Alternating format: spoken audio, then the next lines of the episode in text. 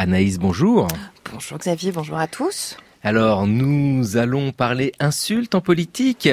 Exactement. Oui, hein, alors ça tombe bien parce que Julian Jackson est là. Nous parlons de De Gaulle et qui a un rapport compliqué avec euh, son ami ennemi euh, anglais. Alors nous avons tous profité euh, des visages éructants, des empoignades spectaculaires des parlementaires anglais cette semaine dans ce dossier à rebondissement qu'est le Brexit. Insultes, trahison, retournement fratricide, tout y passe pour continuer à classer un dossier pourtant européen, c'est une prouesse, parmi les actualités les plus palpitantes du moment et le spectacle du déchaînement des passions parlementaires y fait beaucoup. Les coups d'éclat comme la défection du conservateur Philippe Lee qui a mécaniquement fait perdre sa majorité au Premier ministre se sont accompagnés de volées d'insultes d'un côté et de l'autre de la Chambre des communes. On pourrait croire que l'importance de l'enjeu déchaîne particulièrement les émotions politiques et délie les langues courtoises du soi parlementaire britannique. On aurait raison et tort. Depuis la victoire des partisans du Brexit lors du référendum de 2016, les, les échanges sont intenses. Un petit extrait pour se faire l'oreille. And with innovative ways of using our hard-won credibility, which we wouldn't have if we listened to the muttering idiot sitting opposite me.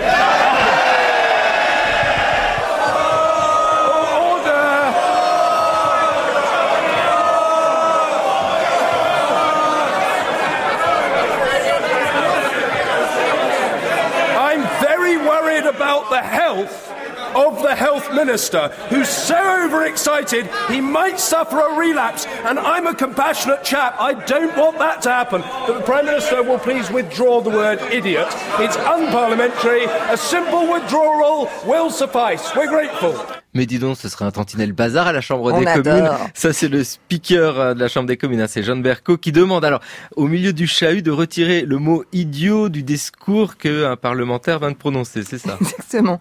Et ça n'est pas nouveau, les débats du Parlement anglais sont tapageurs, mais cette fois, nous les regardons. Ça change tout, parce que c'est une part de notre histoire commune qui s'y écrit. Et pour éclairer l'histoire de cette violence verbale, Anaïs, vous nous avez amené au 19e siècle. L'historien Thomas Boucher a engagé une recherche qui court sur plusieurs livres sur l'histoire sonore du Parlement français. Retournons de l'autre côté de la Manche. Notamment pour comprendre l'usage de cette violence verbale qui s'y pratique dans un essai intitulé Nom d'oiseau, l'insulte en politique de la restauration à nos jours. Scatologique, physique, politique, les mots doux s'échangent au milieu des claquements de pupitres, des clameurs partisanes et des effets de manche. Mais ce sont, nos yeux braqués sur ces débats qui conditionnent la force de l'insulte au sein même de l'Assemblée. Quand ce qui pourrait n'être qu'une anecdote typique des passions politiques franchit les portes du Parlement et devient accessible à la presse et au public. Avec la loi sur la liberté de la presse en 1881, les assemblées deviennent donc un théâtre de la nation pour transmettre la vigueur de la défense de l'intérêt des électeurs par les élus.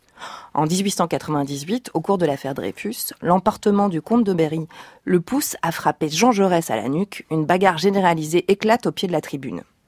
Cette brutalité habite aussi les nombreuses manifestations de rue qui accompagnent cette affaire Dreyfus, où les coups de poing sont monnaie courante. Oui, et puis dans l'insulte en politique, effectivement, on sait qu'il y a un auteur qui a détruit un régime, c'est Victor Hugo, et son petit, Napoléon le Petit. Oui. Il a mis un certain temps à détruire ce régime qui a largement contribué à son autodestruction, Xavier? En témoigne l'acharnement donc de Victor Hugo à souligner, répéter, ressasser toute sa vie, y compris après la mort de sa cible, la petitesse, morale avant tout de Napoléon III, avant et après son coup d'État de 1852. Pour Thomas Boucher, l'insulte peut lier les forces en présence, en témoigne cette relation presque intime entre Victor Hugo et Napoléon III. Si l'insulte est à l'époque d'abord une attaque à la morale, à la vertu patriotique, à l'honneur de celui qui en est la cible, échanger des noms d'oiseaux peut se conclure par la mort, puisqu'avec l'insulte vient le duel, devenu plus rare au XXe siècle et on s'en félicite. Aujourd'hui, difficile d'imaginer qu'accuser son adversaire politique de mensonge ou de lâcheté vous mène en plein champ, épée au poing. Paradoxalement, c'est peut-être la fin d'une très riche histoire de l'insulte en politique.